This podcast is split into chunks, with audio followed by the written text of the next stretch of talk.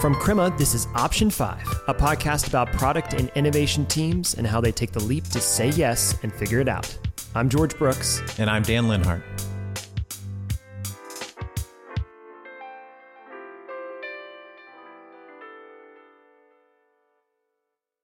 All right, welcome back, everyone, to the Option 5 podcast. My name is George. And I'm Dan. And um, uh, welcome to another episode. Yeah, we are your co hosts of this podcast where we talk about all things product. Oh, yeah, that's well done. all the things. I think that we nailed it. Um, I got to I, I mean, I got to be honest. Just to, you know, I just got into the office. I haven't seen you in a few days. You well, February is not favorable to. people that have family. kids. Yeah. Did, did you like that alliteration there? February- February is not favorable to families. Yeah, that's good. Three. You just need Well, three. at least in the Midwest. A lot of snow, a lot of, snow, days ice. off, parent teacher conferences. they get canceled and they can't be rescheduled. Right. Right. Yep.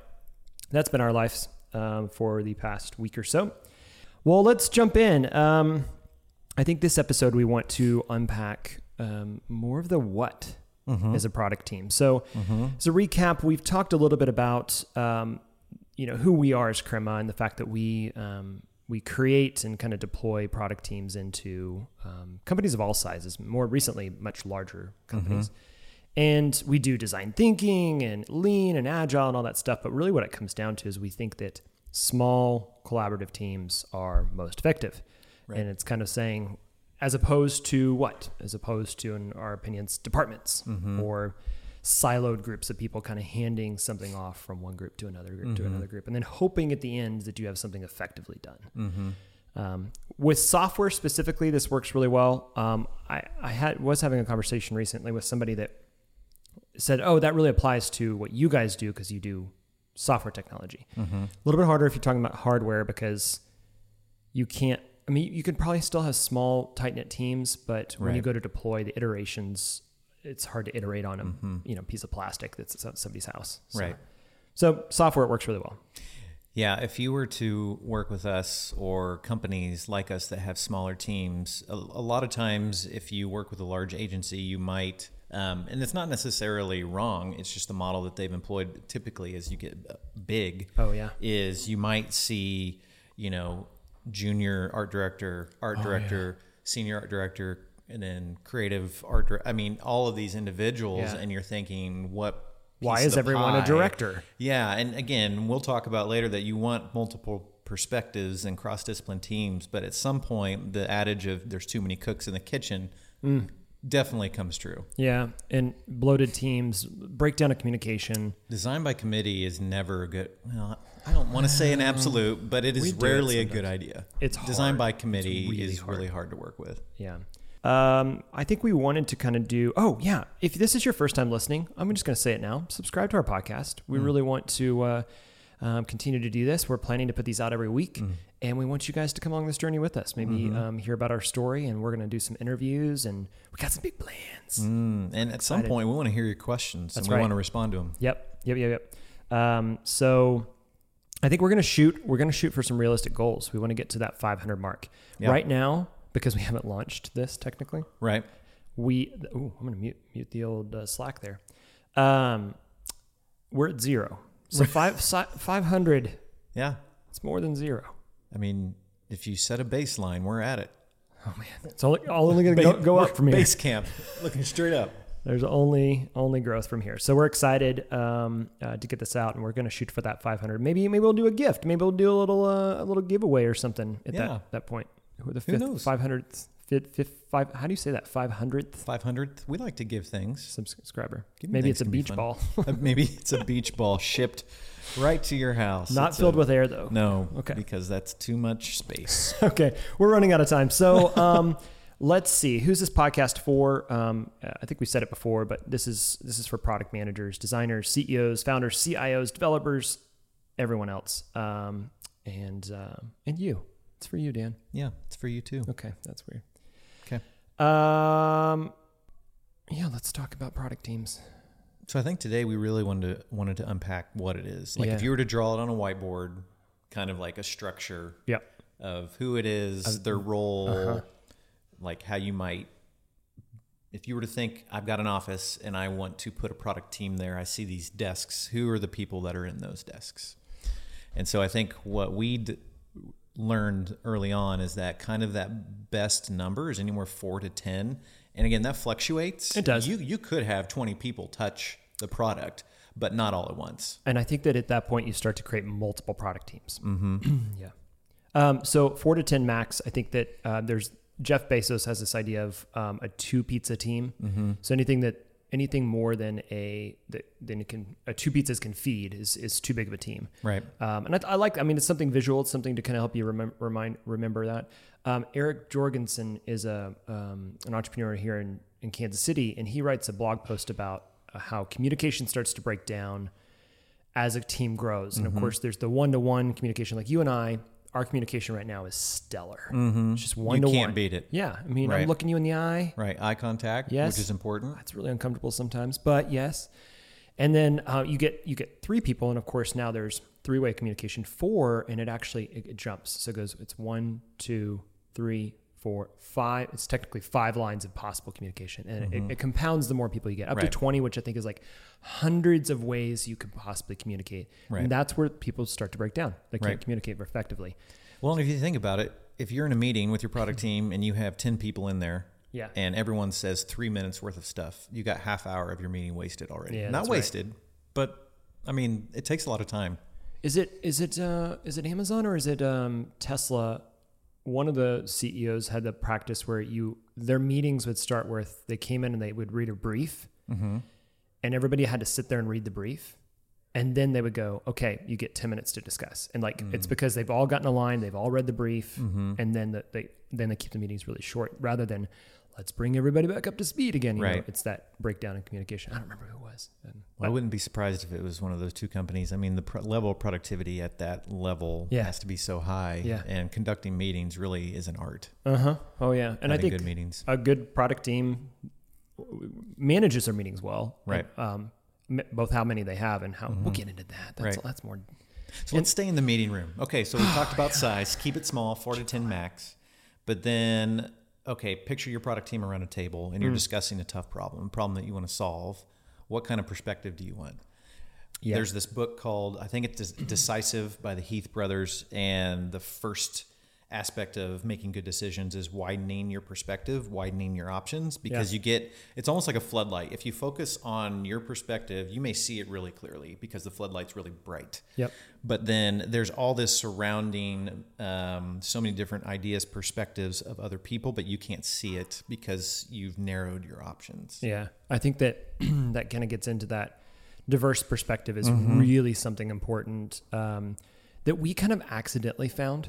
I don't know that we went seeking it, but we Mm-hmm. Yeah. kind of accidentally found it. And it was just people from different, you know, that had either been maybe in their previous life, they were in a big agency. And Mm-hmm. so they kind of had this perspective of like, oh, here's the constraints that a big agency has. And some things that was good from that and Mm-hmm. some things that was bad. And so they brought that perspective. Or someone, you know, on the client side says, I have the perspective of I've been in this industry for 30 years. Mm-hmm. Okay, well, that's helpful. And it brings the perspective of, you know, maybe all the ways that it's been done before Right. and maybe that's to say we should keep doing some of those things or some of those things we need to break Right. you know so each of these different perspectives um, both from age and experience and worldview and everything else that's huge i mean it's Yeah. it brings a lot to the table being able to bring to people to the table of all different walks of life, Mm-hmm. um, and it, it it could be as um, simple as someone that is a very avid world traveler. We have Yeah. a lot of those in our office. yeah totally Um, they may be the same gender as you, they may be the same ethnicity, but someone who travels a lot and bringing back what they've learned from those travels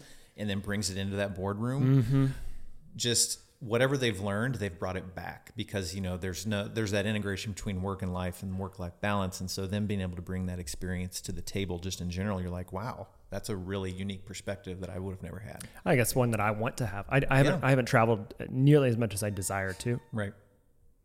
somebody wants in the office i heard Yeah. the beep Every time I hear that, I think it's a fire alarm. me too We're, our new space has a button that people buzz into the to get into the building and uh, oh right. nobody's responding to it right now Well, I think one thing we mentioned last time is that when you have the reason product team made so much sense to us is because we modeled it after our organization structure and Yeah. what we want to be. Yeah. And we want people from all walks of life at our company. And so it naturally just bled into product teams because it's like if we work so well as a company, our product team's going to work like that as well. Mm-hmm. Yep. And so far, that's held true.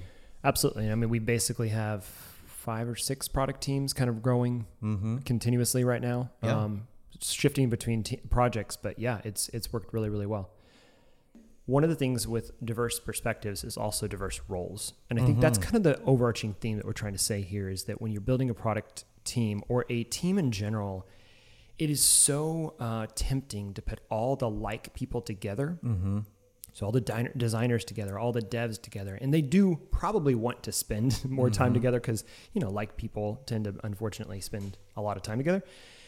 It kind of creating again that that uncomfort, that discomfort of bringing together these different viewpoints of a, for us, a developer, a designer, a product manager, a test engineer, a product strategist, and there can be you could those could be different roles, a product owner. Um, that's where you get this cross discipline. Um, so I think that that's as we start to pe- break down what what's involved. That's kind of the team members, but maybe we can dive deeper into that. Well, even so, from a pragmatic standpoint, if you think about all the, so let's use the model of a, of a car. Okay. Yeah, yeah. So, so many different parts. Actually, if I even look under my engine or under the hood at my engine, I get a little anxiety. I am not mechanically inclined. I don't understand it, uh-uh. but I do know that every single part serves a role. And if even one little part's off, it's just not going to work. How are there millions of these magic machines all over the roads? They're so complicated. Well, anyway. Yeah, anyways, the combustible engine. Maybe Incredible, that's another yeah. episode. Um, so you have a car and you realize that every single part's important. And Mm-hmm. I think with our teams, when they get in the same room together, um, and this has been really fun to watch. I think as a as an owner, you see Oh, yeah, everyone like, wow, I not only value your perspective and want your perspective, but they they need that perspective Yeah. to build the best product, and they they've all recognized that. Yeah. And so I think it does great for your culture because it kind of removes clicks and just kind of like, Mm-hmm. Yeah. oh, developers unite. And I mean, there's a time and place, and our staff people do it. I mean, they come together, the same craft, and they learn from one another. Yeah. But it's not in a kind of divisive or like, hey, we're the best role in the office type Yeah. atmosphere. It's more Our like, role is more important or harder or, you know, or better. I don't. I don't think anyone in our office would ever say that because they know it not to be true. Yeah. Um, because they've built wonderful products in this way. Yeah, and the cool thing about that is it plays out not only in I mean there's a big culture play there. Mm-hmm. You know, you get everyone kind of an equal value stance, Mm-hmm. um, which I think is absolutely crucial and and so many organizations don't allow that to happen well. Um, also goes back to that tactic or um, uh, implicit versus tacit knowledge. You know, Mm-hmm. it's like allowing the group to kind of um, what's a clear vision of that what we're trying to accomplish, and how can we find the best way to do that together. Mm-hmm. Um, and there's lots of different ways to do that. Whether you're on the development st- um, side and you're you want to do pair programming, or Right.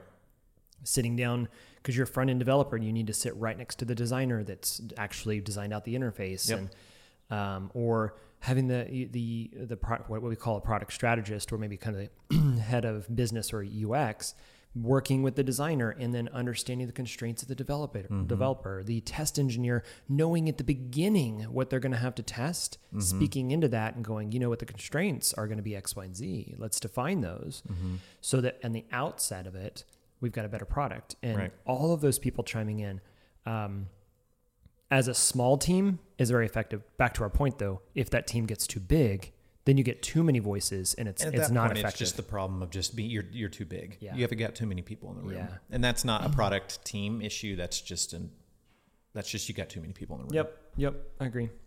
Um, so if we kind of for us, if we unpack um, each of those areas that we talked about, just so everybody understands what our roles are um, on our developer side, um, we kind of have some principles that we kind of think are true for us. Um, one is that we try not to never have one developer isolated on a project. It does happen. Um, just logistically, but ideally it's not that way. Um, there's just so much um, single point of failure. I remember reading the DevOps handbook, and that was a big theme was Right. who who or what is the single point of fa- failure. Right.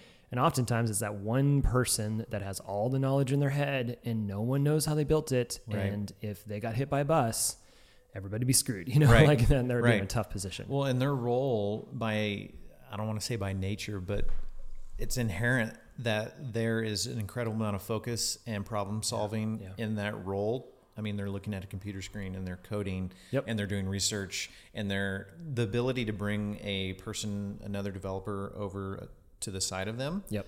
at the same time when they're trying to solve that problem, it just opens up possibilities and it actually makes the product not only more um, a higher level quality, but what we've found is it goes faster.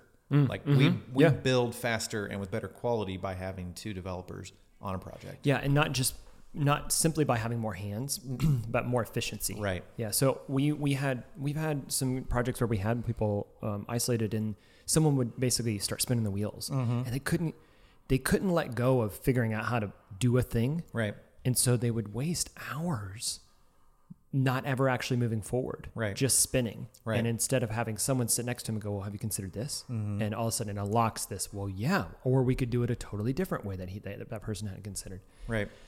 So, um, you know, never rely on one. Um, for us, we kind of have themes, and this is going to be different depending on each organization. We we do try to make sure that we have some level of a front end development, i.e., what do you see in the browser or on the app screen or whatever that is.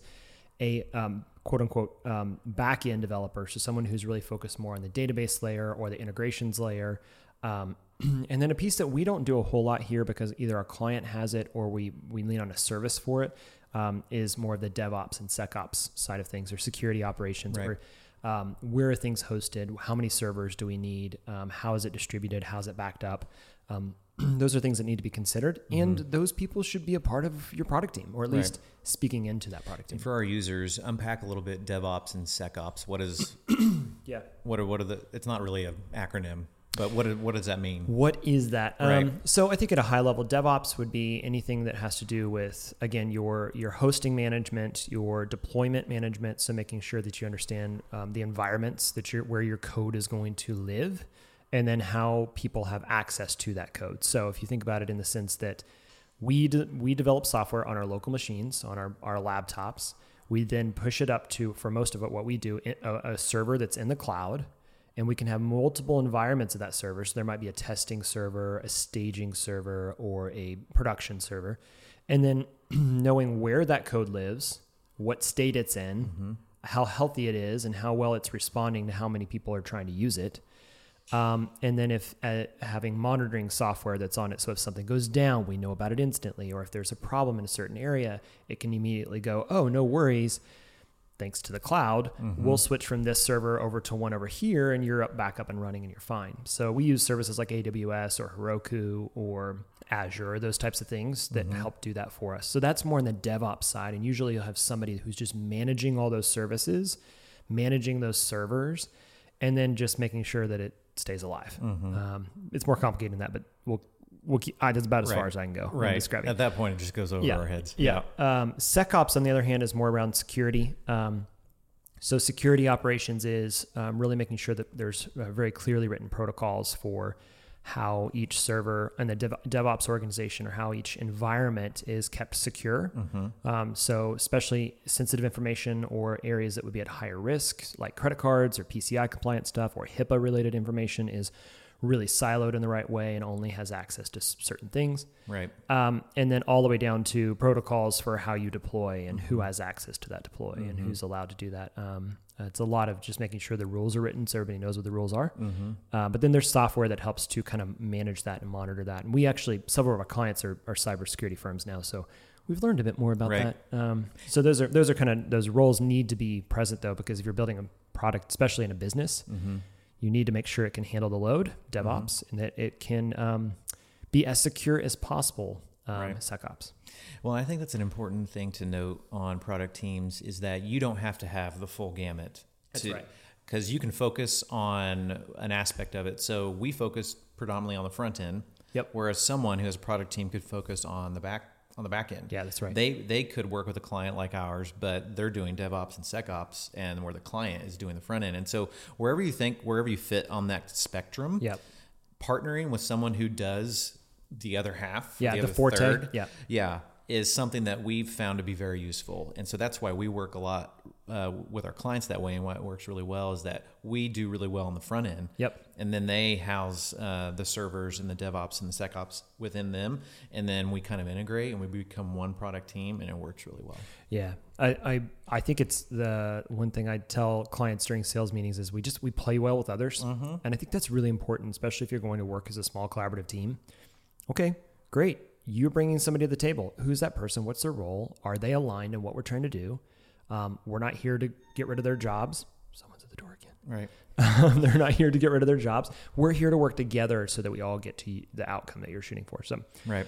um, um, kind of more in our development theme, we um, we have what we call test engineers. Um, so in every sprint of work, and we'll get more into sprints later, but just every small uh, duration of work, we have someone who's dedicated to making sure that the quality of the mm-hmm. output of what's being pushed up to production is acceptable. It's Right. at the highest level of what we think is going to be used. It doesn't have to be perfect. Perfection is impossible Right. but someone that's keeping eyes on making sure that it's done. And we do those. Those test engineers are working on sprint by sprint, not on big milestone releases. Right. Though they do come in maybe heavier then, but they're involved in that entire process. Right. Test engineering, quality assurance happens throughout the life Yeah. of the product. It can't just happen at the very end. Uh, we many many moons ago We did, we did yeah. that and it never ended well um, it, or it ended very hard Yeah. very difficult Yeah. and those uh, test engineers there's so many different levels of testing True. there's functional testing just to make sure it's working that the feature is actually working there's automated testing which we use software programs that they bring that they use to make sure that the um, that the product is actually working and then they also do user acceptance testing so something could be working but it's really not meeting the requirements that it's helping the user like Oh yeah. Engineers are the worst. Okay, I'm gonna. I'm. We we deal with that a lot, where it's like somebody will come back and go, yeah, but if you click here, here, here, and then go to the left, here, right there, and then go down, and then there. See, you can do it. Right. And it's they're like, no one will ever figure that out. right So I was um, there's this um, Chris uh, Ram Rams Rams Rams something. He's a magician on YouTube, or magician illusionist. I don't know what they call. him. Uh, anyways, he's he's awesome, and he, one of the one of the segments that he has is he he um, does these like impossible puzzles, and there's one that literally he got sent to him. It was the most the hardest puzzle ever made is, is the kind of term, and it got to the point where he he went through it and he had to email the makers and say I can't figure it out, and he's really good at puzzles, and come to find out they were like yeah, and even with the instructions, it was it took him hours to Right. unlock this puzzle, and that's an example of well technically speaking it was working it could be unlocked, but no one would have ever. but the user would have never Yeah, accepted it yeah. because it just doesn't work and so Right. that your test engineers that's where they come in That's right. very vital role so next is product management Mm. and that's a Want to get into that one? yeah so uh, on our Yeah. Let's. How do we? product How do we look so at it? So currently uh, we have product managers and we also have product strategists and bringing those two together you have a product management duo or team Yeah. and a lot of the accountability or the roles that rests um, on those individuals are whatever method of software development you're utilizing Mm-hmm. they're running that and so if you're running agile even there's different types of agile. There's scrum there's kanban um, extreme programming i think is Yeah, one of them yeah, i mean there's just so many different levels whatever you pulled out the extreme programming. I'm pretty proud of That's you. back in there in the recesses of the brain. Um, whatever, again, methodology you're using, they're running those. So they're running meetings that way. They're running releases. And for our uh, listeners, releases are when you release whatever part of the product at a certain, at a specific time. Yeah. You're Or or that. they're managing that if you're doing continual integration, that those releases are happening e- Right. even daily. Right. Yeah. Yeah, absolutely. And then they serve a vital role with working with the client or the product owner in this case of connecting the business goals. Mm-hmm. What's the vision, the purpose, the problem the business is trying to solve with this piece of technology? They work in that arena. They're asking the client key questions, they're getting alignment so that whatever product team is working on that product at that moment has that information. Yeah. How are we going to build this product so that it actually solves a business problem? Because at the end of the day, if it doesn't solve the business problem, it, it it's not a useful Yeah, piece of right. software. There's no point. There's no point. Um, and then from an accountability standpoint, they they are that's where they live. They are making sure that in those meetings, when someone says a member of your product team says, you know what, I can commit to this level of effort or these features or these set of points. If you're speaking Scrum Mm-hmm. Yeah, we'll or. Agile, Yeah. um, I can commit to this uh, over the next week or next two weeks. They're the ones that are ultimately being that liaison between the team and the client and holding holding our team accountable Yep. for what we've promised the client. And they're oftentimes the people that are thinking about the constraints, whether it's time or money or the number of people on a team. Mm-hmm. Um, and so they're going, yeah, that's possible, but not within this amount of time. Or Mm-hmm. that's possible, but we need an additional resource to do that.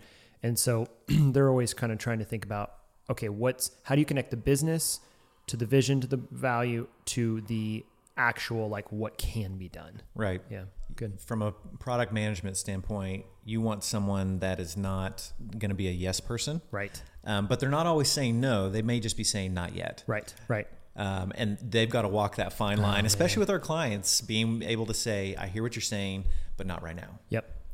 And then the strategist on the kind of other side of that coin, the strategist for us, a product strategist, is someone who gets to act a little bit like a um, a co-founder for yeah. hire or like a, a liaison of let me kind of let's dream a little bit together. Um, let's let's go down this path and figure out the what's the why behind what you're building, and then how can I help facilitate a conversation around asking hard questions to get at what would be the best thing to create so that you have the biggest impact or the, the right impact at the right time. Right. Um, so our strategists are kind of a unique role. I think there's probably actually there are different types of product managers I'm learning in the, the rest of the world that would kind of wear that strategist hat. Um, we call them product strategists just to kind of really clearly differentiate them here. But they are um, they're often the person that's involved very heavily at the early set onset of the project, Right. um, unpacking an idea, and then really coming coming back in as each of those thresholds of milestones of like, are we hitting what we're trying to do? Are we are we ready for what's next? Are we pushing ourselves to again be more you know to seek that discomfort and what's what's how do we continue to innovate? Right. Um, yeah, so that's a strat our product strategist for us. Right. And then the last one we want to mention, which may or may not be a part of your product team, um, but they are very integral, especially when you are the agency trying to sell a product team to your clients. Um, and that's sales, marketing, and change management. And we'll get into change management management in just a second. But our sales staff, our marketing staff, um, and I, I wanted to go back to something we mentioned earlier about why a differing viewpoint is so valuable. It's not just when you're building the product, but it even starts before the product is even within our walls. It starts Yeah. in the sales process. Yeah. Like even when I go out on sales calls or if I get have coffee with someone and they want to start down that path of let's investigate working together, I'll immediately pull in someone who's most likely going to be on that project, Right. whether it's a strategist or Matt, our VP of engineering, because especially if I know, okay, this is pretty technical and that's not my role, I need someone else to come along. I don't know what we can do. I know we can do it, but if you want to start getting technical, I'm not the person to talk to. Yeah, right. Um, and so our sales team does that as well. Our director of sales and marketing, Nate, does a beautiful job of that, and he and he he times it so well. I mean, he'll have one, two conversation, and then he brings in that person at the right time, and it's kind of like, hey, meet who you're going to be working with, Yeah. and it really he, does a great job. Well, and I think what's cool at that when when that happens in our group, it- what's amazing is to see a client go, "Oh, you get it really fast," mm-hmm. and I think that's what we're really good at, and that's that's the most satisfying Right. moment is when they get it. We they realize we got their problem and their context, and maybe even the solution that fast. Right. Imagine what we could do in a few weeks or a, month, a couple months. You know? Right. And then the topic of change management, that is a really big topic. Um, it's actually, it's its a whole other department. And we get into that a little bit. And I think down the road, we'd like to get into it a little bit more of a couple, and in two different ways. When you're building a product w- with an innovation team that's inside of a large corporation, change management's huge of like how do you integrate this product or this style of product development back into the greater organization Yep. that can be a shock to the system and like with any shock to the system how do you either minimize it Mm-hmm. or get people to understand that this is a good change you're going to feel a little bit of pain you're Right. going to feel a shock Right. and it's okay Yeah. we'll get through it so that's one aspect of it i think the other aspect is helping our clients who may, and this happens quite a bit, when we build a product and they start to take it over, how do we help them build their own team? Mm-hmm. That Yeah. also is within Yeah. a little bit of change management because now they're bringing in individuals that, and they're kind of trying to create a culture that we brought with us. We get mimicked a lot. We yeah. do, we do, and I think being able to find those people, find those right roles, and help our clients do that is is a change management task. Uh, There's so many more, so much. I think you. We could dive into that man, so It's long. it's so funny because I think the reason that we're kind of like dancing around that a bit is because I think we want to do so much more of that. Mm-hmm. It, it's something that is we hear that there's such a need for, um, and we're just we haven't been able to you know say yes to it yet. Maybe we haven't option five it yet. So we'll, maybe we'll get to that. Um, Our clock says forty five seconds left. well, yeah, and we're already double time. So um, I think I'm going to just skip this whole like you know interview piece. But Yep. We'll do that in another episode. We'll Maybe get maybe you'll get to meet one of the other um, product team members uh, soon. Yes, absolutely. Um, so let's go ahead. Maybe we just go ahead and wrap it up. Let's wrap it up. That was a good episode. Yeah, this is fun. This is fun. Uh, uh, real quickly, let's take. We've got a couple. Extra, I want to take two more extra minutes. Yep. What's something that you've either been thinking about or reading recently that you just think is like, oh, that's super interesting. I'm excited to kind of dive into that topic or that that. It, it doesn't even have to be about this. Just like something from our company or. I want to give some. I want to wrap up these episodes with just things that we're thinking about recently. I didn't prepare for this, so I'm think I'm, I'm. I threw it to you so that I could buy myself some time. Not gonna lie. Um, I think two things. One is we are so we do something here every other Friday called Lab Fridays, and this year we've started a different flavor of that, very highly integrated, but a little bit different flavor called Venture Lab, where we're actually working on products, and we have different teams on that on those Fridays working on different products, um, trying to make it a viable idea, a Yeah, viable yeah. product. So tho- that's one thing I'm really excited about. And what do we do with that down the road? Right now, it's an experiment, but I think what I'm excited about is how do we take this experiment and actually push it forward. Yeah. So that's one thing. And the other thing that gets me excited is just the expansion of, I think, of our marketing team. Um, and again, that's not something I'm reading about, but because we if it's expanded, there's a lot of articles we're reading on how do we do this best. We're Yeah. learning a lot. We've got a good staff, but we're doing a lot of learning, and so I think that's something that's really exciting me right now. I mean, I mean, I'm reading some books. I'm not. I'm reading a lot of books around culture in general. Yeah, that seems like stuff you do. Yeah. I mean, it's I don't the book I'm reading right now is really not interesting. Do you want you want to you want to throw it under the bus? What is it? Which one? no, I'm not going to throw it on the bus. It's just about culture. It's, eh, right, it's right. okay. Um, what am I, I? I think kind of internally some things that I'm I'm excited about. Um, yeah, also with the venture lab piece and some, what we could what we could do with that. Um, how we how we scale it. There's just a- there's a lot there, but um, and then how do we um, really think about how we again tell our, our story? We're getting ready to work with some consultants. Um, which I'm just pumped about. It's they're- gonna be a really good yeah, time. They're coming in in a couple weeks, so that will be awesome. Um, and from from London or uh, not Lon- Eng- England, someplace outside of London. They they told I remember remember Was it Liverpool? that might have been I, I could have sworn I heard Liverpool on the last call we had. that. I did I agree with you. I know nothing about the geography, Oh, so I- Liverpool could be 500 miles away. I don't, don't even know. From London, I have no Uh, idea. Yeah, and then um, from a reading st- or for, I guess from a consuming standpoint, I've been spending a lot more time listening to a couple podcasts on uh, product management in general. Mm. Uh, just kind of making sure I understand. I know how we do things, but making sure I understand how the industry does things. Yep. Um, that we're staying relevant, that we're we're staying up with best, best practices, or maybe some tactics that we could learn.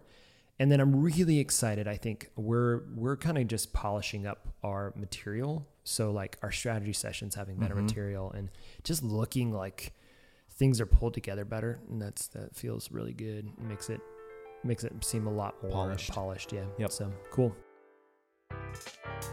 Thanks for listening, and I hope you enjoyed today's episode. Please leave us a review on iTunes, and if you think about it, would you give us five stars? That helps us out a lot. This podcast is edited by Larissa McCarty, with help from our growth team, Gabby Brotherton, Nate Olson, and Alexa Houston. Check out our show notes at option5podcast.com. Crema is a digital product agency that crafts product teams that design, build, and ship innovation to the world's top scaling companies. We believe that creativity, technology, and people can change the future of business. Learn more about Crema at crema.us. I'm Dan, And I'm George. and you've been listening to Option 5 by Crema.